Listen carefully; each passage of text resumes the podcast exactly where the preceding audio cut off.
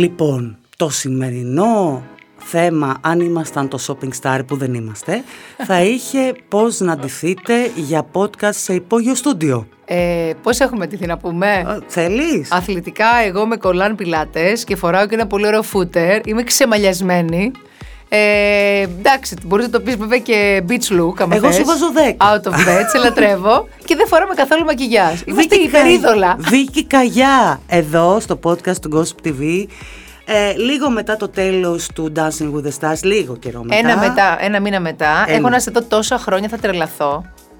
Πόσο χαίρομαι που σε βλέπω και είσαι καλά και είσαι υγιής. Δεν έχω γίνει πολύ γριά, ε, έλα Καθόλου. πες. Άμα έχεις γίνει εσύ γριά αγάπη, έχω γίνει και εγώ. Σταμάτα. Πιο μεγάλη είμαι, μην μιλάς. Οι ηλικίες είναι απλά ένα νούμερο. Το θέμα είναι πώς αισθάνεσαι. Συμφωνώ μαζί σου. Και Ξέρω με και σένα. πάρα πολύ νεότερες γυναίκες οι οποίες αισθάνονται πολύ μεγαλύτερες. Σαφέστατα. Και εσύ είχες και ένα handicap το ότι επειδή σε γνωρίσαμε από πάρα πάρα πολύ μικρή. Από τα 14 θέλω ναι, να πεις. πάλι όλοι, όλοι πάντα πιστεύανε ότι είσαι μεγαλύτερη από την ηλικία σου. Ναι. Ήταν Οπότε γι' φοβερό. αυτό μικροδείχνω. Ναι. Καλό είναι αυτό. Δεν είναι άσχημο. καθόλου άσχημο. Τελείωσε το Dancing with the Stars. Τι γεύση σου άφησε, Βίκυ, τελικά; Κοίταξε να δεις, εγώ πέρασα υπέροχα, έμαθα χορούς. Ε, άρχισα να εκτιμώ με άλλο τρόπο το ballroom, το Latin, γιατί δεν είχα και πάρα πολύ καταλάβει πώς είναι το ballroom Latin και το ballroom dancing. Νόμιζα ότι είναι, ε, ξέρεις, η σάλσα που βλέπουμε στους δρόμους ε, της ε, Κούβας ε, και το ταγκό που βλέπουμε στους δρόμους της Κούβας επίσης και της Βραζιλίας είναι ένα, ένα πράγμα ίδιο, δεν έχει καμία σχέση. Μετάνιωσε που τα σου είχα προτείνει τότε στο dancing το άλλο του αντένα που δεν είχες να χορέψω και δεν το είχα πει, Ναι. ε, ναι, το μετάνιωσα. Έπρεπε να το έχεις κάνει, ρε παιδί μου. θα Γιατί έχεις μια ξέρεις εμπειρία. κάτι, νόμιζα ότι είναι αποκλείεται, είναι, είναι ξέρεις, ε, πάρα πολύ δύσκολο να καταφέρεις να χορέψεις έτσι. Αλλά αν ακολουθήσεις τους κανόνες στα βήματα και κάνεις coaching κανονικό, μπορεί να το χορέψεις. Όλοι μπορούν. Ναι, πρέπει να μπορείς να αποστηθήσεις, γιατί η χορογραφία έχει συγκεκριμένα βήματα. Δεν μπορεί να Σωστό. κάνει του κεφαλιού σου, ένα το κρατούμενο, να έχεις τρομερή πειθαρχία. Ε, εσύ θα μπορούσες να χορέψεις. Εγώ πιστεύω ότι θέλει και λίγο συγκέντρωση και να το αποφασίσεις, παιδί μου. Δηλαδή, ο Κοκονίδης, που δεν ήξερε ο άνθρωπος, το καλαματιανό να χορέψει, τα πήγε περίφημα. Ναι, Ο Δημήτρης μπορεί να έχει τη περίφημα. διάθεση όμως κιόλας. Είχε τη διάθεση, είχε, ήθελε να κάνει αυτό το κλικ και την αλλαγή στη ζωή του για τους δικούς του λόγους. Ε, και αυτό συντέλεσε και σαν ψυχοθεραπεία και για πάρα πολλούς διαγωνιζόμενου και για όλους εμάς. Εάν δεν είμαι λοιπόν από κοντά να το δω αυτό το πράγμα, πώς είναι και πόσο μαγικό και τι σου κάνει ο χορός, πάλι να μου το έλεγες, θα σου λέγα αποκλείεται. Δεν γίνεται. Ε, Οπότε εμένα μου άφησε πολύ ωραία γεύση, έμαθα πολλά πράγματα, πέρασα καλά, το live το αγαπώ. Με όλε τις δυσκολίες του, το ξενύχτη και τα λοιπά, μια χαρά, δόξα τω Θεώ. ε, δεν πήγε τόσο καλά τηλεοπτικά σε νούμερα. Όχι. Και εσύ δεν είσαι μαθημένη να μην πηγαίνεις πολύ καλά σε νούμερα γενικότερα στα τηλεοπτικά σου προϊόντα. Δεν μιλάω για κάποια του παρελθόντος μικρά κομμάτια. Δεν με που πειράζει πήγαν και πολύ καλά. όμω, να σου πω την αλήθεια, γιατί δεν ζούμε μόνο για τα νούμερα. Ζούμε και για τις εμπειρίες επαγγελματικές, τις ευκαιρίες που έρχονται, να εξελισσόμαστε, να μαθαίνουμε. Δεν είναι νούμερα πια μόνο αυτή η ζωή. Στηρίζεις τα project γιατί έχεις την επαγγελματικό και την αξιοπρέπεια να τα στηρίσει από τη στιγμή που είπες το ναι. Τι, δηλαδή, άμα το νούμερο δεν είναι καλό, κάνεις λιγότερα καλά τη δουλειά σου; Όχι, αλλά Τι, για αν ένα ο κόσμος δεν κανάλι- ακολουθεί το χορό, γιατί μπορεί εκείνη τη στιγμή το timing, οτιδήποτε μπορεί να συμβεί, να μην του αρέσει, εσύ θα σταματήσεις να το πιστεύει και να το αγαπάς. Δεν είμαι αυτής της λογικής. Εγώ έμπαινα στο πλατό σαν να κάνουμε 40%. Και όσο και να κάναμε και δεν με νοιάξε και ποτέ και στο λέω αληθινά. Περνάγαμε ωραία, υπήρχε μια ωραία συνθήκη. Φυσικά θα μπορούσαν να γίνουν διαφορετικά τα πράγματα κατόπιν εορτής ή και δεν θα μπορούσαν να γίνουν. Δηλαδή δεν μπορεί κανείς να το πει αυτό το πράγμα, γιατί είναι και λίγο λότο που θα σε βρει η εποχή, που θα σε βρει Κατάλαβες τι εννοώ. Βεβαίως. Με τι διάθεση είναι ο κόσμος, πώς βλέπει τα πράγματα και τι γίνεται στην κοινωνία μας τελικά. Οπότε να πεις θα μπορούσε να είχα πάει διαφορετικά, να το είχα κάνει αλλιώς. Ναι, ε, θα μπορούσε να το έχεις κάνει και αλλιώς και να μην δουλέψεις και πάλι. Είναι και μια Σωστό. συνθήκη που τυχαίνει. Εμένα πάντως αυτό που με αφορά είναι να κάνω καλά τη δουλειά μου, να εξελίσσομαι και να μαθαίνω. Και να αυτό το περνάς πέτυχα. καλά, νομίζω. Και αυτό το πέτυχα. Τώρα, άμα είναι να κάτσουμε στα νούμερα, στο λέω αληθινά, δεν ξέρω, μπορεί και να τρελαθείς με αυτό το πράγμα. Το shopping star όμως σκίζει. Δόξα τω Θεώ, έξι, έξι χρόνια τώρα. Το περίμενα, αυτό πήγα να σου πω. Όταν υπέγραφες για να το κάνεις αυτό το project. Γενικά παλιότερα είχες πει ότι θα επέστρεφε στην τηλεόραση με ένα project που έχει να κάνει με, με τη μόδα, μόδα. και που το αγαπάω και ξέρω να το κάνω καλά. Ακριβώς. Όταν λοιπόν υπέγραφες, το περίμενες ότι θα έχει τέτοια επιτυχία; Όχι. Περίμενα ότι θα έχει τεράστια επιτυχία, αλλά όχι για τόσο πολύ μεγάλο χρονικό διάστημα. Είχα βάλει στο μυαλό μου, τρία χρόνια, τέσσερα, έχουμε φτάσει στον έκτο και πάμε στον έβδομο, φίλοι μου. Πολύ σημαντικό. Πολύ σημαντικό. Είναι Και μια... πλέον συμμετέχεις κι εσύ. Συμμετέχω και κάνω το τύπο της εβδομάδας, αλλά θέλω να πω ότι το Shopping Star είναι λατρεία, δεν είναι απλά εκπομπή. Ε, όχι απλά την εκτιμώ αυτή την εκπομπή και έχει γίνει κομμάτι της ζωής μου. Είναι κοινωνικό φαινόμενο. Έχω αρχίσει και βλέπω τις γυναίκες με τελείως άλλο μάτι. Ε, έρχονται και εμπιστεύονται την τουλάπα τους σαν να εμπιστεύονται τη ζωή τους σε εμάς. Και είναι και λίγο ψυχογράφημα. Δηλαδή, αν υπάρχει κάποια η οποία σπουδάζει ψυχολογία και θέλει να κάνει ε, θέσει, εργασία πάνω στο Shopping Star, είναι πολύ, πολύ βοηθητικό. Γιατί βλέπεις κάθε εβδομάδα πέντε τελείως διαφορετικές γυναίκες από τελείως διαφορετικά κοινωνικά επίπεδα, από άλλες πόλεις, από άλλες ιδιοσυγκρασίες, από άλλες φιλοσοφίες, οι οποίες βρίσκονται στον ίδιο χώρο και ανταλλάζουν απόψεις πάνω στη μόδα και πάνω στη αισθητική. Και επίσης έχουν και ένα δίκαιο παρανομαστή, ίδια ποσά να διαχειριστούν. Ακριβώς. Και είναι πραγματικά ε, το ψυχογράφημα της κοινωνίας είναι η γυναικεία ενδυνάμωση η ίδια το shopping star. Είσαι 18, είσαι 108, δεν νοιάζει κανέναν. Είσαι πλουσιός, είσαι φτωχός, έρχεσαι από την επαρχία, δεν έρχεσαι, δεν μας ενδιαφέρει. Αυτό το πράγμα ενώνει τόσο πολύ τις γυναίκες και έχουν ένα κοινό παρονομαστή τα ρούχα και τη μόδα που απελευθερώνονται μέσα από αυτό και βλέπεις τι πραγματικές προσωπικότητες, βλέπεις αληθινές ε, διαθέσεις. Κατάλαβες τι εννοώ. Όταν ήσουν πιτσιρίκα και ξεκίνησες αυτή τη δουλειά τυχαία, γιατί πήγαινες να ψωνίσεις. Εντελώς τυχαία. Υπάρχει ναι, και ναι. τραγούδια σχετικό. Ακριβώς. ε, τα πράγματα ήταν λίγο διαφορετικά στον κόσμο της μόδας, δηλαδή... Έως πολύ. Ναι, έως πολύ. Ε, πλέον το diversity που έχει επικρατήσει γενικά σου επιτρέπει, επιτρέπει στα μοντέλα να μπορούν να εργαστούν μέχρι και πολύ μεγάλη ηλικία ναι. ε, και να είναι ενεργά και να είναι και πολύ δυναμικά, να κάνουν πασαρέλες σε πολύ μεγάλες ηλικίες που δεν το βλέπαμε αυτό στο παρελθόν. Σωστό. Και σώματα τελείως διαφορετικά από αυτά που είχαμε μάθει Σωστά. πλέον και θέλω να σου πω πώς το αντιμετωπίζεις εσύ αυτό επαγγελματικά; Το αντιμετωπίζω σαν μία ανάσα ε, θετική και ξέρεις λιγάκι όλη αυτή η κατηγορία των μοντέλων πρέπει να είσαι 89, 60, 89 ένα 77 μήνυμο να είναι το δέρμα έτσι, να είναι τα μήλατα έτσι να είναι τα κόκαλα έτσι, να είναι η μύτη έτσι. Όλος αυτός ο ανταγωνισμός, όλη αυτή η πάρα πολύ δύσκολη συνθήκη που όλοι οι σχεδιαστές, λίστες και art directors είχαν το δικαίωμα να σου μιλήσουν άσχημα, να σε προσβάλλουν, να σε πετάξουν έξω από το πλατό, μια τους αρέσεις, μια δεν τους αρέσεις, μια είσαι κοντή, μια είσαι ψηλή, μια δεν είσαι τέλεια. Αυτό το πράγμα το ψυχολογικό και να μην μπορείς εσύ ουσιαστικά να πεις στην προσωπικότητά σου ότι είμαι έτσι. Θέλω αυτό, πιστεύω εκείνο. Παρά μόνο μετά από πολύ καιρό που σε έχουν γνωρίσει και έχουν δουλέψει μαζί σου, αυτό το πράγμα πραγματικά ήταν σαν μαστίγιο που σε βάραγε. Πρέπει να είσαι ένα πολύ δυνατός άνθρωπος Πρέπει για να, να είσαι πολύ μπορέσεις να δυνατός σταθείς άνθρωπος. στα Έχει πέσει πολύ ψυχανάλυση, είχες τους φίλους τους δικούς σου, είχε το δικό σου κλειό και δεν το έπαιρνες πια προσωπικά γιατί έλεγες αυτή είναι η δουλειά. Ε, Καθώς προχωράμε στην εποχή των social media, που ανοίγει η φωνή των ανθρώπων και γίνεται λίγο πιο. που αυτό έχει βέβαια είναι διπλής ανάγνωση. Ναι, ναι, είναι λίγο μπορεί να κάνουν και πολύ κακό τα social media και το έχουμε δει πρόσφατα και σε πάρα πολλές περιπτώσεις. Ε, είδαμε τις γυναίκες να ξεδιπλώνουν μια, ένα diversity το οποίο αφορά την απλή γυναίκα τη δίπλα. Αφορά μια γυναίκα η οποία πραγματικά δεν μπορεί να φτάσει αυτό το model material που πρέπει να είσαι αυτό το τέλειο, ε, η μόδα που τα κάνει όλα τέλεια. Ήρθες σε μια πιο ανθρώπινη φύση και σε μια πιο ανθρώπινη διάσταση. Και εγώ αυτό το βρίσκω πολύ πολύ ενδιαφέρον, πολύ ανάλαφρο και πολύ απαραίτητο. Ε, από πού να το πιάσουμε, από τις τάσεις ανορεξίας στα νέα κορίτσια, από τα ψυχολογικά που δημιουργούνται ότι πρέπει να είμαστε το κορίτσι των εξοφύλων. Πλέον Δύο λεπτά, παιδιά, χαλαρώστε. Δεν επιτρέπεται πια το πολύ. Και χαλαρώσαμε. Αυτό είναι πάρα πολύ καλό. Ε, Instagram μοντέλα, diverse μοντέλα, plus size μοντέλα, petite μοντέλα, μεγαλύτερες γυναίκες, κυρίες μοντέλα. Όλες οι γυναίκες που αφορούν τη ζωή μας. Βέβαια, μέσα σε Και άντρες. Μην το και περιορίζουμε μόνο στο Απλά έχω να σου πω ότι το modeling γενικότερα είναι πιο γυναικεία υπόθεση. Εντάξει, είναι. Και είναι η μόνη βιομηχανία στον κόσμο η οποία πρωταγωνιστούν γυναίκες. Δηλαδή, για να πάρεις CEO σε μια μεγάλη εταιρεία, για να δεις τις γυναίκες μπροστά, δυσκολεύεσαι. Πάντα οι άντρες παίρνουν πιο πολλά λεφτά. Πάντα οι άντρες έχουν πιο πολλά προνόμια. Όχι στη μόδα. Ε, το αγόρι το μοντέλο πληρώνεται μισό με ένα τρίτο κάτω από το κορίτσι. Είναι το μόνο. Η είναι μόνη. η μόνη, δηλαδή το, το γυναικείο empowerment σε αυτό το χώρο είναι τόσο μεγάλο που επιτέλους ήρθε και αυτή η εποχή με το diversity που γιορτάζει τη γυναίκα. Γιατί η μόδα αυτό κάνει. Γιορτάζει τη γυναίκα και την ομορφιά. Θέλω να σου πω λοιπόν τελειώνοντας ότι μέσα στο diversity πρέπει πάντα να βρίσκουμε την ομορφιά. Δεν είναι το diversity απλά για να είναι. Κατάλαβες τι εννοώ. Σοφέστατα. Πρέπει να βρίσκουμε πάντα την ομορφιά μέσα σε αυτό το πράγμα. Πάντα το ιδιαίτερο κομμάτι. Το οποίο μπορεί να είναι και η προσωπικότητα ενός ανθρώπου. Προσωπικότητα, μια μύτη, ένα μάτι, ένα μαλλί, κάτι. Κάτι που Μια να τον κάνει να ηλιά, ένα ξεχωρίζει. φρύδι, κάτι, ναι. Κάτι που να τον κάνει να ξεχωρίζει. Το αντιλαμβάνομαι. Ξεκινάς λοιπόν και στα 19 σου. κα- Τα πρώτα casting είσαι παντού με τον πατέρα σου. Ναι. Από όσο γνωρίζω. με το παπάγγελο. Νομίζω ότι η μαμά σου ήταν και κάθετα αντίθετη. Τι κάθετα αντίθετα, δεν μου μίλαγες, θε να πεις. Ναι, έτσι γνωρίζω κι εγώ. Έτσι ότι είναι. γενικότερα δεν ήθελε καθόλου. Ούτε ο μπαμπάς πολύ ήθελε, αλλά τον μπαμπά τον έψησες. Ο μπαμπάς δεν πολύ ήθελε, αλλά μετά, μόλις ήρθε στις πρώτες δουλειές μαζί μου, και συνειδητοποίησε πια πώς είναι η δουλειά και ποια είναι η πραγματικότητα ε, και όλη αυτή την α, φροντίδα που είχα από τους συνεργάτες μου. Κατάλαβε ότι είναι ένα πολύ ασφαλέ περιβάλλον. Που όλα αυτά που λεγόντουσαν δεξιά και αριστερά τότε στην εποχή μου ήταν μόνο σούντο πληροφορίες, δεν ήταν πραγματικότητα.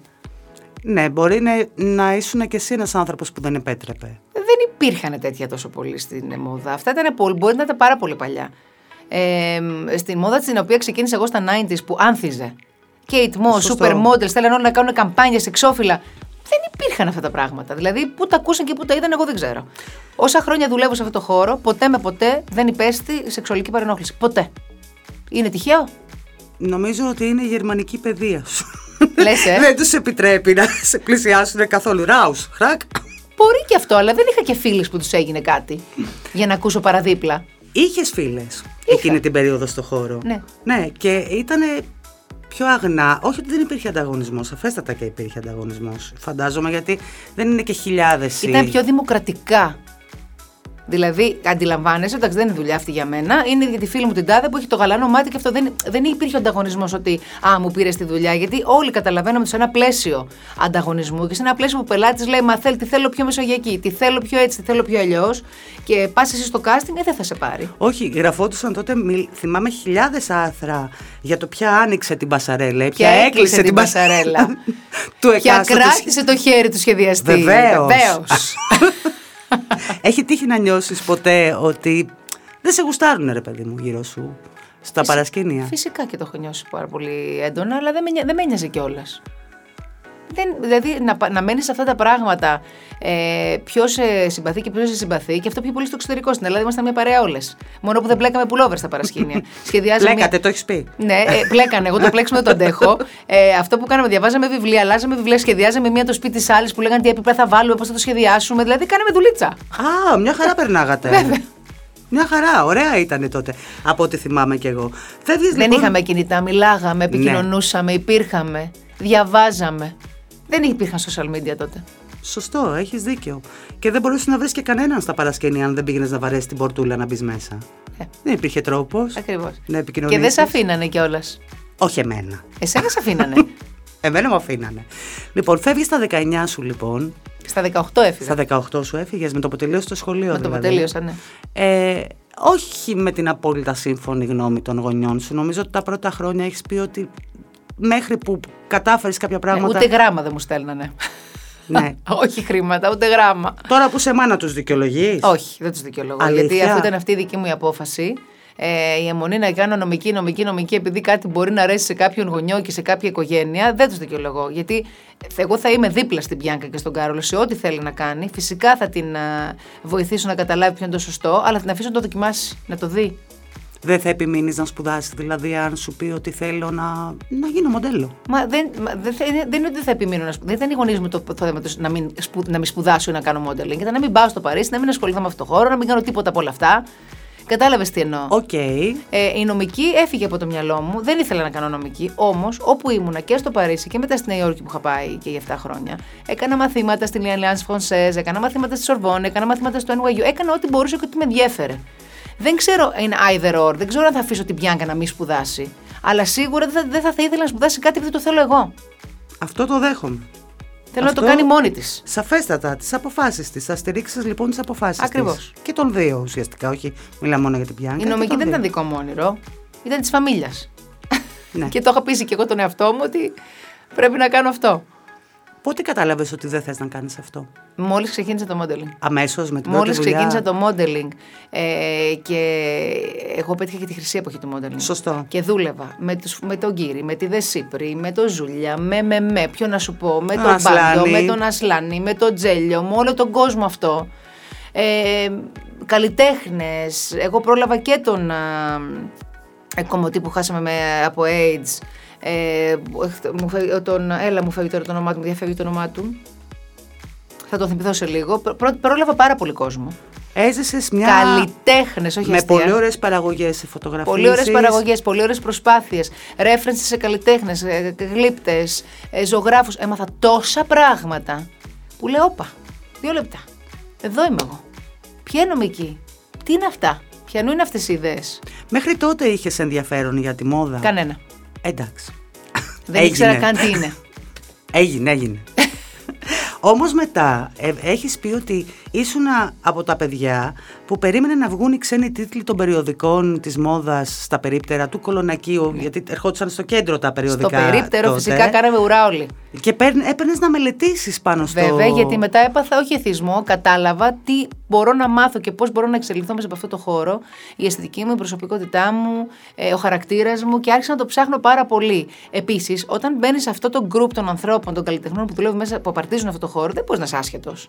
Έπρεπε να ασχοληθώ κι εγώ. Το έχεις πει πολλές φορές και, Και στα είχα παιδιά. άλγευρα γεωμετρία από τη μία ιστορία, από την άλλη είχα τη ΣΒΟ και τα μπαζάρ. Πολύ γέλιο μιλάμε τώρα, δεν καταλαβαίνεις. Ναι, και το έχεις πει πολλές φορές και στα παιδιά και, και εκνευριζόσουν, εισαγωγικά το εκνευριζόσουν. Όχι, εκνευριζόμουν κανονικά. Α, όταν έβλεπες παιδιά που ερχόντουσαν στο GNTM και δεν είχαν καμία ιδέα. Ναι, για- γιατί είναι τυχερά, έχουν το Google, πανεύκολο. Πόσο πιο εύκολο από το να τρέχουμε να παίρνουμε περιοδικά και βιβλία στα βιβλιοπολία και να διαβάζουμε, ε, και να διαβάζουμε για τους ζωγράφους, να διαβάζουμε για τους δημιουργούς, να διαβάζουμε για τους γλύπε, να διαβάζουμε για τα κύματα, τα καλλιτεχνικά, να διαβάζουμε για τα φιλοσοφικά κινήματα. Ε, διαβάζουμε, διαβάζουμε και κάνεις ένα Google, ένα search και τα βλέπεις. Εξήγησέ μου. Εγώ είμαι μια πανέμορφη κοπέλα. Ναι. Η οποία δεν είμαι, αλλά λέμε τώρα. Ε, που έχω και ένα καταπληκτικό κορμί και που έχω και τον το, το, τον τύπο που μπορεί να με βοηθήσει να κάνω καριέρα. Γιατί πρέπει να ξέρω την ιστορία της μόδας; Γιατί αν μπεις σε αυτό το χώρο, δεν σου λέω ότι από το get go, καλημέρα σας ήρθα. Αλλά άμα θες πραγματικά να ασχοληθείς με αυτό το πράγμα και πας σε ένα πρακτορείο και συνεχίζεις να δουλεύεις, θα έρθει ο φωτογράφος και θα σου πει: Λοιπόν, σήμερα θα το κάνουμε λίγο πιο abstract, τύπου Paolo Roversi, θα βάλουμε επιρροές λίγο γλυπτικής, θα βάλουμε λίγο επιρροές Μιρό, μπορεί να βάλουμε και Πικάσο. Οκ, άρα θα είσαι- Θα Α. κάτσει να σου εξηγήσει τώρα ο άλλος. Τι εννοεί, ή μπορεί να σου πει: Ωραία, θα το κάνουμε λίγο Saint Laurent 70s, ε, θα εμπνευστούμε από τις μούσες του Saint Laurent, θα ήθελα να ποζάρεις με αυτόν τον τρόπο. Τι θα πεις, ποιες είναι αυτές, έλα να σου δείξω. Πρέπει κάπως να ξέρεις τη δουλειά, πρέπει κάπως να ξέρεις να ασχοληθείς. Και τη μία, δύο, τρεις μπορεί να μην γνωρίζεις και είναι πολύ λογικό γιατί μόλις ξεκινάς. Μετά όμως είναι δικό σου το λάθος άμα δεν κάτσεις να δεις τους μεγάλους φωτογράφους, τους μεγάλους ζωγράφους, τους μεγάλους γλύπτες, τους μεγάλους editors. Ποια είναι η Anna Wintour, ποια είναι η Grace Coddington, ποια είναι η Diane Vreeland. Δεν μπορείς να τους ξέρεις. Όταν Πού ήσουν... πας, βρε καραμίτρο. Έχεις- Δηλαδή θα πα θα πας να δουλέψεις πού άμα δεν ξέρεις. Κατάλαβες τι εννοώ. Ναι, απλά αναρωτιόμουν σε τι βοηθάει, μου την έλυσες στην απορία. Στα γιατί πάντα όντως έχεις βοηθάει. δίκιο σε αυτό το κομμάτι. Γιατί όταν σου δίνει reference για κάτι, πρέπει να γνωρίζεις τι σου λέει. Ναι, άμα σου πούνε, ας πούμε, κοίταξε να δεις, θα το κάνουμε τύπου Άβεντον. Και πεις, ποιος είναι ο Άβεντον, να το πεις μία, να το πεις δύο, να το πεις τρεις, θα σου πούνε αγάπη. Google Go τον. home. Όχι, Google τον. Δεν θα σου πούνε πια go home. Κάτσε με το τηλέφωνο σε μια γωνία και δεις ποιος είναι Άβεντον και έλα να δουλέψουμε. Time is money, δηλαδή πραγματικά. Σε βοήθησε αυτή η δουλειά στην πειθαρχία ή ήσουν πειθαρχημένη από πριν; Εγώ ήμουν πολύ πειθαρχημένη από πριν. Για πάρα πολλούς λόγους. Έκανα αθλητισμό. Ε, ήμουνα η πιο έτσι ανεξάρτητη στην οικογένεια. Μόνη μου διάβαζα, μόνη μου ξύπναγα, μόνη μου πλενόμουν, μόνη μου τα έκανα όλα. Ε, είχαν και αυτή την απέτηση οι γονείς μου από μένα να είμαι ανεξάρτητη, να είμαι. η- Είσαι μεγαλύτερη από Είμαι τα αδέρφια. μικρότερη. Ναι. Είσαι μικρότερη από τα αδέρφια σου. Να είμαι ανεξάρτητη, να πηγαίνω στον αυτόματο πιλότο γιατί ήταν λίγο πιο δύσκολος ο αδερφός μου, ως πολύ πιο δύσκολος. Οπότε ήμουν απειθαρχημένη. Είχα ένα ξέρεις, τέτοιο μπούσουλα, τα κάνω μόνη μου. Ε, ο αθλητισμός συντέλεσε πάρα πολύ σε αυτό γιατί έκανα και πρωταθλητισμό στο Στίβο. Ακριβώς. Ε, μετά ήρθε και το μόντελο που και αυτό ο πρωταθλητισμός είναι το κακόμοιρο. Κατάλαβες τι εννοώ. Δεν είναι και πολύ εύκολο. Το, στην, στη δική μου εποχή τουλάχιστον. Νομίζω ότι ήσουν από τα πρώτα μοντέλα στην Ελλάδα. Διόρθωσέ με αν κάνω λάθος σε αυτό. Που ξεκίνησε στα 14, ναι. όχι μόνο αυτό. Τι; όχι μόνο αυτό. Που αντιμετώπισε το κορμί του, το πρόσωπό του της, ως εργαλείο δουλειάς. Ε, μα βέβαια, τι άλλο να κάνεις. Ε, δεν ήταν όλοι έτσι. Πώς ήταν Το- δηλαδή; Δεν ήταν όλοι έτσι. Το σεβόσουνα και το προστάτευες, το πρόσεχες. Είχες μια πολύ μεγάλη ατυχία με το δερματικό πρόβλημα που και αντιμετώπισες. ακόμα σε πληροφορώ κάτι να με πειράζει και τσούκου τσούκου γεμίζω. Ακόμα Αμέσως. δεν περνάει ποτέ αυτό. Αμέσως. Αλλά τότε ήταν λίγο grande αυτό που είχε συμβεί, δεν το συγκρίνουμε. Θυμάμαι γιατί σε, ε, ανάγκασε να πας πίσω πολύ σε μια κα- κατάσταση, μια περίοδο που ήσουν στο μεγάλο σου φόρτε. Ακριβώς. Το μεγάλο μου φόρτε, το δέρμα μου έγινε χάλια. Και έπρεπε να γυρίσω τουλάχιστον για δύο χρόνια στην Ελλάδα. Ε, δεν ξέρω τι θα είχε συμβεί αν δεν είχε γίνει αυτό. Αλλά δεν είχε καμία σημασία γιατί για να έγινε υπήρχε κάποιος πολύ σοβαρός λόγος. Και έπρεπε να πάρω κι εγώ πολύ σοβαρά μαθήματα και αποφάσεις για τη ζωή μου. Δηλαδή δεν πιστεύω ότι τα πράγματα γίνονται έτσι για να γίνονται. Πρέπει να ήταν μεγάλο σοκ για σένα. Ήταν μεγάλο σοκ. Ήταν μεγάλο σοκ γιατί είχα βάλει πλώρη για άλλα πράγματα. Όμως ε, μ, λειτουργήσε πολύ καλά στο μυαλό μου το plan B. Ε, τι είναι πραγματικά αυτή η δουλειά για μένα. Πώς τη βλέπω, πώς θα μπορούσα να συνεχίσω και χωρίς αυτήν. Ε, τι θα ήθελα να κάνω ιδανικά; Και άρχισα να σκέφτομαι αλλιώς. Και νομίζω ότι πρέπει να γίνεις και λίγο πιο, πώς να το πω τώρα, να συνειδητοποιήσεις ότι μπορεί να έχει ένα τέλος ξαφνικό Καλές σίγουρα. Και όταν πλέον επέστρεψες, να έβαλες και ένα πλάνο τη ζωή σου από εκεί και πέρα. Ε, δηλαδή βέβαια, να αγόρασα φτιάξω το κάποια σπίτι μου, πράγματα. έφτιαξα το εξοχικό μου, έκανα τις Αυτό. αποταμιεύσεις μου, οργανώθηκα. Ναι, ναι, αυτό. Δεν είμαι λίγο, ου, τι ωραία η μόδα, μια χαρά, φανταστικά. Άρα ουδέν κακόν αμυγές κάνει Ναι, στην προκειμένη φυσικά περίπτωση. θα σκ- κάθεσαι και σκέφτεσαι τι θα γινόταν αν, αν, αν. Τα αν τα έχω βγάλει από το λεξιλόγιο και από το μυαλό μου, γιατί δεν υπάρχει αν. Αν πιστεύεις στο Θεό και άμα πιστεύεις σε αυτή την ε, καλή ενέργεια που έχει ο καθένας μας και στους αγγέλους μας, υπάρχει κάποιος λόγος συγκεκριμένο που έρχονται και τα καλά, που έρχονται και τα κακά και καλά θα κάνει σύντομα να καταλάβεις. Γιατί, γιατί αν δεν καταλάβεις, θα σε πιλατεύει αυτό το πράγμα μέχρι να το καταλάβεις. Έχεις πει πολλές φορές ότι ε, νιώθεις ευγνωμοσύνη για την κάθε μέρα που, που ξημερώνει ουσιαστικά. Κάθε μέρα. Και γενικά δείχνεις ένας άνθρωπος που καμιά φορά αναρωτιέται ο άλλος, ρε παιδί μου, δεν στραβώνει. Πολύ δεν... στραβώνω. Και στραβώνω και φωνάζω και στεναχωριέμαι και κλαίω. Και δεν έχω καθόλου διπλωματία. Δεν μπορώ να είμαι διπλωμάτης. Αυτό που έχω να σου το πω, το λέω μπαμ και το πληρώνω αυτό. μην Δεν είναι νομίζεις. καλό αυτό. Ε, δεν είναι καλό, αλλά αυτή είμαι. Ξέρεις, είμαι πολύ ειλικρινής και έχω ένα θέμα με το δίκαιο. Αν νιώθω ότι με αδικείς, παθαίνω, ανεβάζω θερμοκρασία. Παθαίνω, βγάζω καπνούς από τα αυτιά. Δηλαδή, παθαίνω κάτι. Αλήθεια. Ακόμα και στα 43 μου. Δηλαδή, είναι κάτι το οποίο το έχω δουλέψει και με ψυχανάλυση, αλλά η αδικία με βγάζει από τα ρούχα μου. Πώς να σου το πω. Πώς είναι η ζωή με δύο παιδιά; Υπέροχη και πάρα πολύ δύσκολη. Ε, Αϊπνία πολύ. Ε, Και μικρά παιδιά και τα ε, δύο. τρισι- το γιο μου είναι τώρα τέσσερα. Είχαμε γενέθλια πριν λίγο καιρό και η κόρη μου είναι 6,5. Ναι, ε, μικρά παιδιά. Είναι μικρά. Είναι μικρά, αλλά θαυματουργά. Σου μαθαίνουν, σε, σε βάζουν σε έναν δρόμο, σε μεθοδεύουν αλλιώς, ε, ξαναβλέπεις τη ζωή μέσα από τα μάτια τους τελείως διαφορετικά. Ε, Βάζεις άλλες προτεραιότητες. Ε, δεν ξέρω πώς ήταν η ζωή μου χωρίς, πριν τα παιδιά μου. Δεν, δεν, μπορώ να τη φαντα- δεν ξέρω πώς γίνεται και ήμουνα τόσα χρόνια χωρίς παιδιά. Σε κάνουν ό,τι θέλουν; Όχι. Α, Πατάω πόδι, μην νομίζεις. Είμαι αυστηρούλα. βγαίνει και εκεί η πειθαρχία και το Βγαίνει και εκεί γερμανικό. Ξέρεις κάτι, πιστεύω πραγματικά ότι τα παιδάκια χωρίς πρόγραμμα δεν είναι χαρούμενα. Αν δεν βάζεις όριο και πρόγραμμα. Παρ' όλα αυτά, πήρες μια απόφαση μετά τη γέννηση του Καρολό, όταν είδες ότι η Μπιάνκα ζορίστηκε με το θυλασμό του μωρού.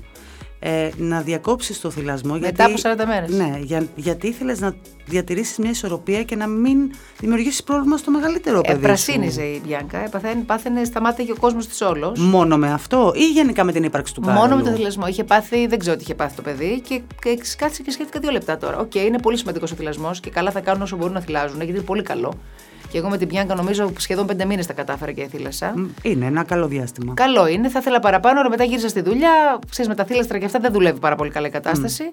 Ε, αλλά κάθισα και σκέφτηκε, λέω, «Ωραία, τι θέλουμε; Θέλουμε δύο αγαπημένα αδέρφια, θέλουμε μια οικογένεια με μια ισορροπία. Α μην το τρα- τα- ταλαιπωρήσω άλλο το παιδί, ας μην ταλαιπωρώ κανέναν. Και σε πληροφορώ, μόλις ο Κάρολ είπε το μπουκάλι και χόρτασε καλά-καλά, ήταν τα μάτια του, κάνανε Πεταλούδες. πεταλούδες από τη χαρά του. Γενικά πώς τα πάνε; Είναι πολύ αγαπημένοι. Πάρα πολύ αγαπημένοι. Εκτός αν πέσει ένα παιχνίδι που θέλουν και οι δυο. Εντάξει. Είναι λογικό. Δεν τους αδικώ. Είναι πολύ αγαπημένοι. Είμαι πολύ, πολύ περήφανη γι' αυτό και πολύ χαρούμενη. Έχουν αυτή την πάστα όμως και οι δυο τους. Είναι καλά παιδιά που λένε ναι, οκ, οι γονείς είναι αυτοί που διαμορφώνουν σίγουρα. Αλλά είναι και η πάστα του παιδιού. Εγώ συμφωνώ μαζί σου. Είναι. Σε αυτό το κομμάτι. Πάρα πολύ. Και με τα μεγαλύτερα παιδιά του πρώτου γάμου του Μια χαρά, Ηλία, είναι όλοι μια χαρά. Τα μεγαλύτερα παιδιά γίνανε πολύ μεγαλύτερα πια. Είναι 13 και 12. Εγώ τα είχα 4 και 5. Πώς πέρασαν. Ήταν τα πρώτα μου παιδιά πριν γεννήσω τα δικά μου. Σωστό. Ήτανε, ήτανε πρόβα σου ουσιαστικά. Ναι, ήταν η πρόβα Generale. ε, τα αγαπώ πολύ. Ε, είναι εξαιρετικά παιδιά με πάρα πολύ ωραίους χαρακτήρες, είναι πολύ καλοί μαθητές. Και τώρα πια έχουμε μπει στην εφηβεία. Προεφηβεία η Εριέτα, ο Γιώργος εφηβεία κανονικά πρώτη γυμνασίου. Τα μικρά σου μαζί τους. Τα μικρά μου μαζί τους εντάξει έχουν μια κοντρίτσα γιατί είναι τα μεγάλα και τα κάνουν όλα πιο καλά. Και είναι ο μικρός ότι και εγώ μπορώ να σκαρφαλώσω εκεί, όχι δεν μπορείς. Και εγώ μπορώ να κάνω αυτό, όχι δεν γίνεται. Αλλά πέρα από αυτό, δόξα τω Θεώ, έχουν κρατήσει μια πάρα πολύ ωραία σχέση και έχουν- υπάρχει μια ωραία ισορροπία μεταξύ τους. Αυτό είναι το πιο σημαντικό, αν με ρωτάς. Δεν διαλέξατε συνηθισμένα ονόματα με τον άντρα σου για τα παιδιά; Όχι. Ε, για την Πιάνκα το έχεις πει. Έχεις πει ότι ήθελες κάτι διαφορετικό, Ναι. ότι είχατε κάποιες διαφωνίες στην αρχή για το ότι ψάχνατε στα γαλλικά για κάτι άλλο. Ναι, περίεργο. γιατί με τα ελληνικά έχω κουραστεί, τα αρχαία ελληνικά ονόματα και λέω πάμε γαλλικά, είναι πολύ εξωτικό. Και μετά πήγαμε προς Ιταλία μεριά. Ε, βάλαμε φυσικά και τις μητέρες μου το δεύτερο όνομα, Μπιάνκα Αλεξάνδρα, και ο Κάρολος είναι Κάρολος Ηλίας. Ναι, ναι. Οπότε γιορτάζουν και οι δύο, αλλά δεν ξέρω, το πήγαμε Ιταλικά. και, και το Κάρολος; Μας άρεσε. Κάτσαμε και σκέφτηκα με τι μας άρεσε. Δεν υπάρχει κανένας Κάρολος, καμία Μπιάνκα στην οικογένεια. Ούτε. Υπάρχει ο Κάρολος της Αγγλίας. Και υπάρχει και ο Κάρολος Κούν. Υπάρχει και ο Κάρολος Κούν, σωστά. Δεν ξέρω, βασιλικό ρε παιδί μου, είναι δια- διαφορετικό. Δεν είναι συνηθισμένο. Και Όπως ξέ- δεν ξέ- είναι συνηθισμένο που κάποια στιγμή είχες βάλει και σε είχαν κράξει κιόλας. Εγώ δεν κατάλαβα γιατί. Ποιο; Ότι διάβαζες γαλλικά παραμύθια στη μικρή. Γαλλ- Γαλλικά δεν Διάβαζα γαλλικά παραμύθια ε, και τα δύο μου τα παιδιά είναι δίγλωσσα. Μιλάνε ελληνικά και αγγλικά με την ίδια ευκολία. Και τώρα έχουμε, ξε- είχαμε ξεκινήσει τέλος πάντων γαλλικές λεξούσε δεξιά-αριστερά και τώρα η Μπιάνκα μιλάει και πολύ ωραία γαλλικά. Πώς, γιατί το έκανες αυτό, Πιστεύεις Γιατί ότι είναι όταν πιο ζούσα εύκολο στο- να αφομοιώσουν. Ακριβώς. Όταν ήμουν στο εξωτερικό και ζούσα και στη Νέα Υόρκη και στο Παρίσι, άκουγα τα παιδιά να μιλάνε. Πολωνικά μαζί με γαλλικά, μαζί με ιταλικά, μαζί με αγγλικά. Τριών-τεσσάρων χρόνων. Και έλεγα, συγγνώμη, τα δικά μας τα παιδιά. Γιατί δεν μιλάνε γλώσσα και μιλάνε μόνο ελληνικά, Γιατί στη δική μας την παιδεία πρέπει να πας 7 για να μάθεις γλώσσα; Κάθισα λοιπόν και μελέτησα λίγο το τι σημαίνει να είσαι δίγλωσσος. Και είναι πολλές θεωρίες που λένε δεν κάνει, δεν- όχι μόνο δεν κάνει, είναι πολύ καλό για το μυαλό του παιδιού, είναι πολύ πιο ε, συναισθηματικά όρημα και γενικότερα κάνει πολύ καλό διγλωσία στον εγκέφαλο, γιατί παίρνουν πολύ πιο εύκολα τα ερεθίσματα και τις πληροφορίες στο σχολείο. Κάθισα λοιπόν και το κοίταξα και λέω: Ωραία, ας το δοκιμάσω. Μίλαγα μόνο αγγλικά στην Πιάνκα και τον Κάλορο και είναι fluent και οι δύο, και στα ελληνικά και στα αγγλικά. Και ελληνικά ποιος σου μιλάει, ο Ηλίας; Όλοι οι άλλοι. Α, όλοι οι άλλοι και εσύ μιλάγες μόνο αγγλικά. Ακριβώς. Εντάξει, έχεις και μεγάλη άνεση στη γλώσσα η αλήθεια. Και είναι μιλάνε αυτή. και τα δύο και τώρα η Μπιάνκα έχει αρχίσει και πολύ ωραία τα γαλλικά της. Ο Κάρλος ε, λεξούλες. Bonjour, dans la poubelle, merci, ο μικρός. Αλήθεια. Βεβαίως, μου λέει Dans la poubelle, μαμά. Και μένω Εντάξει, με τώρα με τη Γαλλία έχετε και ένα, έχετε και ένα πάθος και εσύ και ο Ηλίας, εκεί κάνετε και το γάμο Ναι, Εκεί σας. κάναμε και το γάμο μας, εκεί αγαπηθήκαμε. Ε, είναι και τα γλυκά του φρέσ λίγο γαλλικά. Ναι. τύπου. Και γνωριστήκατε φτιάχνοντας το περιοδικό, νομίζω, μαζί. Το paper. Το οποίο δεν ήσασταν ζευγάρι όταν ξεκινήσατε. Τι ζευγάρι να ήμασταν, εκεί συνεργασία. τον γνώρισα. Εκεί τον γνώρισες. Ναι. Ήταν όμως πάρα πολύ γρήγορο γενικότερα. Γρήγορο. Μέσα σε δύο μήνες που με είχε ραντεβού στο ραντεβού, ραντεβού στο ραντεβού, δεν του άρεσε τίποτα. Με βασάνιζε όχι μία ιδέα, όχι άλλη ιδέα, όχι το άλλο, όχι το μπήξε, όχι το δείξει και έλεγα Μάνα αυτός ο κρασάς. Του έχω πάει 100.000 προτάσεις. Έχουμε δουλέψει όλο το workshop για να το βρούμε αυτό. Τι δεν του αρέσει, δεν έχω καταλάβει. Ήτανε σαν τα παιδιά στο δημοτικό που τραβάνε τις κοτσίδες. Ναι, ρε, και στη κάποια Βίκη. στιγμή κάνω ding ding, το paper θα γίνει. Και τέλος πάντων του παρουσίασα το paper, του άρεσε πάρα πολύ. Μετά από δυόμισι μήνες πέρα, δόθε πάνω κάτω, δηλαδή στους τρεις μήνες τέλος πάντων, το βρήκαμε και ξεκίνησε η δημιουργία του. Έχεις σκεφτεί ποτέ ότι μπορεί να το έκανε επίτηδες για να σε βλέπει πιο συχνά; Μόνο επίτηδες το έκανε. Είδες; Απλά εγώ είμαι χαϊβάνη. και δεν το κατάλαβα. Γι' αυτός το έκανε. Και όταν έγινε πια το εξώφυλλο και η πρώτη φωτογράφηση για το paper, άντε λέει να πάμε να το γιορτάσουμε επιτέλους. Λέω, Όχι επιτέλους, εννοείται θα πάμε να το γιορτάσουμε. Αλλά εγώ νόμιζα θα πάμε να το γιορτάσουμε ομαδικά. Αλλά δεν το γιορτάσαμε ομαδικά, το γιορτάσαμε οι δυο μας. Τι είχε ο Ηλίας, έχεις πει πολλές φορές βέβαια ότι είναι ένας άνθρωπος ο οποίος σου δίνει δύναμη, είναι ένας άνθρωπος που ε, βρήκε τη γυναίκα Βίκη μέσα σου γιατί όλα αυτά τα χρόνια της ζωής σου ήσουν άντρας, γυναίκα, επιχειρηματίας, ε, μοντέλο, τα πάντα εσύ ε, και σου έδωσε το περιθώριο να ανακαλύψεις τη Βίκη ως γυναίκα. ναι, με φρόντισε πολύ. Είναι πανέξυπνος. Εγώ ήμουν, ήμουν γενικά ένα παιδί και μια γυναίκα αφρόντιστη σε σημείο ότι τα έκανα όλα για τους άλλους. Είχα αυτή την αποστολή υιοθετήσει και από την οικογένειά μου και την είχα κουβαλήσει και πάρα πολύ εγώ. Και ήταν ο πρώτος άνθρωπος που με φρόντισε ουσιαστικά, αληθινά, στα βασικά μου θέματα, εκεί που πραγματικά ζοριζόμουν και εσωτερικά. Ε, και επίσης έχει ένα μυαλό τόσο έξυπνο και τόσο γρήγορο, που το θαυμάζω πάρα πολλού ανθρώπους, άντρες και γυναίκες. Αν θεωρήσετε δηλαδή ότι εγώ μπορεί να είμαι γρήγορη, ο Ηλίας είναι μπορεί και δεν ξέρω πόσες φορές πιο γρήγορος από μένα. Είναι μεθοδικός, είναι πρακτικός. Με το που λέει κάτι το κάνει την επόμενη στιγμή με αποτέλεσμα. Αυτό το πράγμα με μαγεύει καθημερινά στον άντρα μου. Το αντιλαμβάνομαι. Όχι μπουρμπουρμπουρ, είπαμε, είπαμε, είπαμε. Είπαμε και έγινε. Αλλά έγινε με έναν τρόπο μεθοδικό, πρακτικό, που μαθαίνεις από αυτόν και γίνεσαι και εσύ καλύτερος. Διαφωνείτε. Συνέχεια. Ποιος κερδίζει; Αυτός. Γιατί έχει πάντα δίκιο.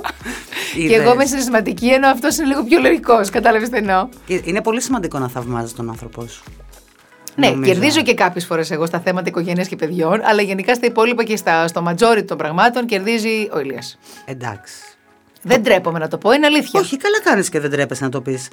Ω νοικοκυριά στο σπίτι κάνεις πράγματα. Α, είμαι πάρα πολύ νοικοκυρά, μαγειρεύω, είμαι πολύ πρακτική, είμαι πολύ της τάξης και έχω μάθει και τα παιδιά μου έτσι.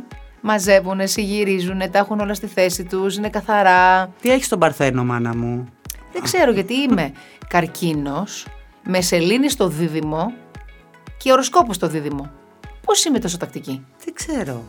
Τι έχει συμβεί; Δεν, δεν, δεν ξέρω. Οι πλανήτες σου, μάλλον ξέρω εγώ, ήταν, είναι ψυχασθενεί. δεν είναι normal. Πρέπει να έχω κάτι στο παρτι. Μπορεί, δεν ξέρω. Ναι, δεν γίνεται αυτό που μου περιγράφεις. Μ' αρέσει το σπίτι μου καθαρό, μ' αρέσει να είναι περιποιημένο όλα, μ' αρέσει να μαγειρεύω. Βέβαια, με τις πάρα πολλές δουλειές και τα παιδιά δεν μαγειρεύω όπως παλιά. Ευτυχώς μια Υγιεινά, κοπέλα. φαντάζομαι. Υγιεινή. Κανονικά, μεσογειακά μαγειρεύω. Α, μεσογειακά. Ναι, δεν τρώμε junk, όχι, γιατί μαγειρεύουμε συνέχεια. Αλλά έχουμε και μια κοπέλα στο σπίτι μας βοηθάει φυσικά και με τα παιδιά και με τη μαγειρική. Μαγειρεύει, μαγειρεύει πάρα πολύ ωραία και η Ζένη, αλλά μαγειρεύω και εγώ πολύ. Ζέν, τη λένε την κοπέλα που Ζένη. είναι στο σπίτι; Α, Ζένη. Ζένη από το Ροζένη. Α, γιατί τρελάθηκα. Λέω, ε, την έχει και παντού τη Ζένη. το ίδιο όνομα βρίσκεται ναι, παντού. 10 χρόνια στη σχολή, μετά στο GNTM, σωστά. Σωστό, αυτό, αυτό Την παρά πήρα ήταν. και στο σπίτι, όχι καλή το κορίτσι. Σιδερώνεις ή ακόμα δεν Δεν σιδερώνεις; σιδερώνω που να χτυπιέστε ανάποδα. Δεν υπάρχει περίπτωση. Είναι το μόνο πράγμα που δεν μπορώ να κάνω. Ό,τι θες. Να με βάλεις σταθερή σε ένα μέρος και να κάνω έτσι. Ε, υπάρχει και πρέσ. Δεν μπορώ. δεν μπορώ, δεν μπορώ να Πιο σιδερώσω. εύκολο. είναι Α, πιο- πα, πα, πα, πα, πα. Λίγο πιο. Δεν, ε. Και θα το κλείσουμε αυτή την πολύ όμορφη κουβέντα μας σήμερα ε, ρωτώντας σε κάτι επικαιρότητας. Έχει κυκλοφορήσει πολύ έντονα το, τις τελευταίες μέρες ότι θα επιστρέψει στο GNTM. Υπάρχει τέτοια περίπτωση; Κοίταξε, θα είμαι ειλικρινής μαζί σου. Είμαστε σε συνεχή συζητήσει με το κανάλι για διάφορα πράγματα. Δεν μπορώ να σου πω όχι, δεν μπορώ να σου πω ναι, γιατί ακόμη δεν ξέρουμε τι θα γίνει. Ωραία, θα το θέσω αλλιώς. Θα ήθελες; Αν το επιτρέπει το πρόγραμμα, γιατί δεν μπορώ να σου κρύψω ότι αυτό το πρόγραμμα το οποίο ακολουθούσαμε στο GNTM, να δουλεύω από τον α, Μάιο μέχρι τον Νοέμβριο non-stop, μέρα νύχτα χωρίς διακοπές, δεν θα το ήθελα. Αν καταφέρει να αλλάξει κάτι στον προγραμματισμό και είναι τα πράγματα λίγο πιο κανονικά, θα το σκεφτόμουν. Αλλά αυτή τη στιγμή δεν μπορώ να σου πω και τίποτα, γιατί είναι όλα πάρα πολύ στον αέρα και είναι fluid. Δεν, Ναι. δεν υπάρχει κάτι συγκεκριμένο να σου Και πω. σε ρωτώ γιατί είναι ένα προϊόν Εσύ που... θες να γυρίσω; Εγώ πολύ. Γιατί, Ε, μας έλειψες. τι σου λείψε πιο πολύ, τα Τηλεοπτικά. τραγούδια, ο χορός, τι; Τα αγγλικά. τα αγγλικά δεν μπορώ. Χωρίς τα αγγλικά δεν μπορώ. Alright then. Ναι, αυτό τα wow, τα ου, το τραγούδι, γιατί; Έλαντε, να σου πω κάτι να γελάσεις. Φέτος στις διακοπές που ήμουν με τα παιδάκια μου και έσκαψα όλη τη σύφνο. Έκανα σκάστρα παντού, νερόλακους παντού.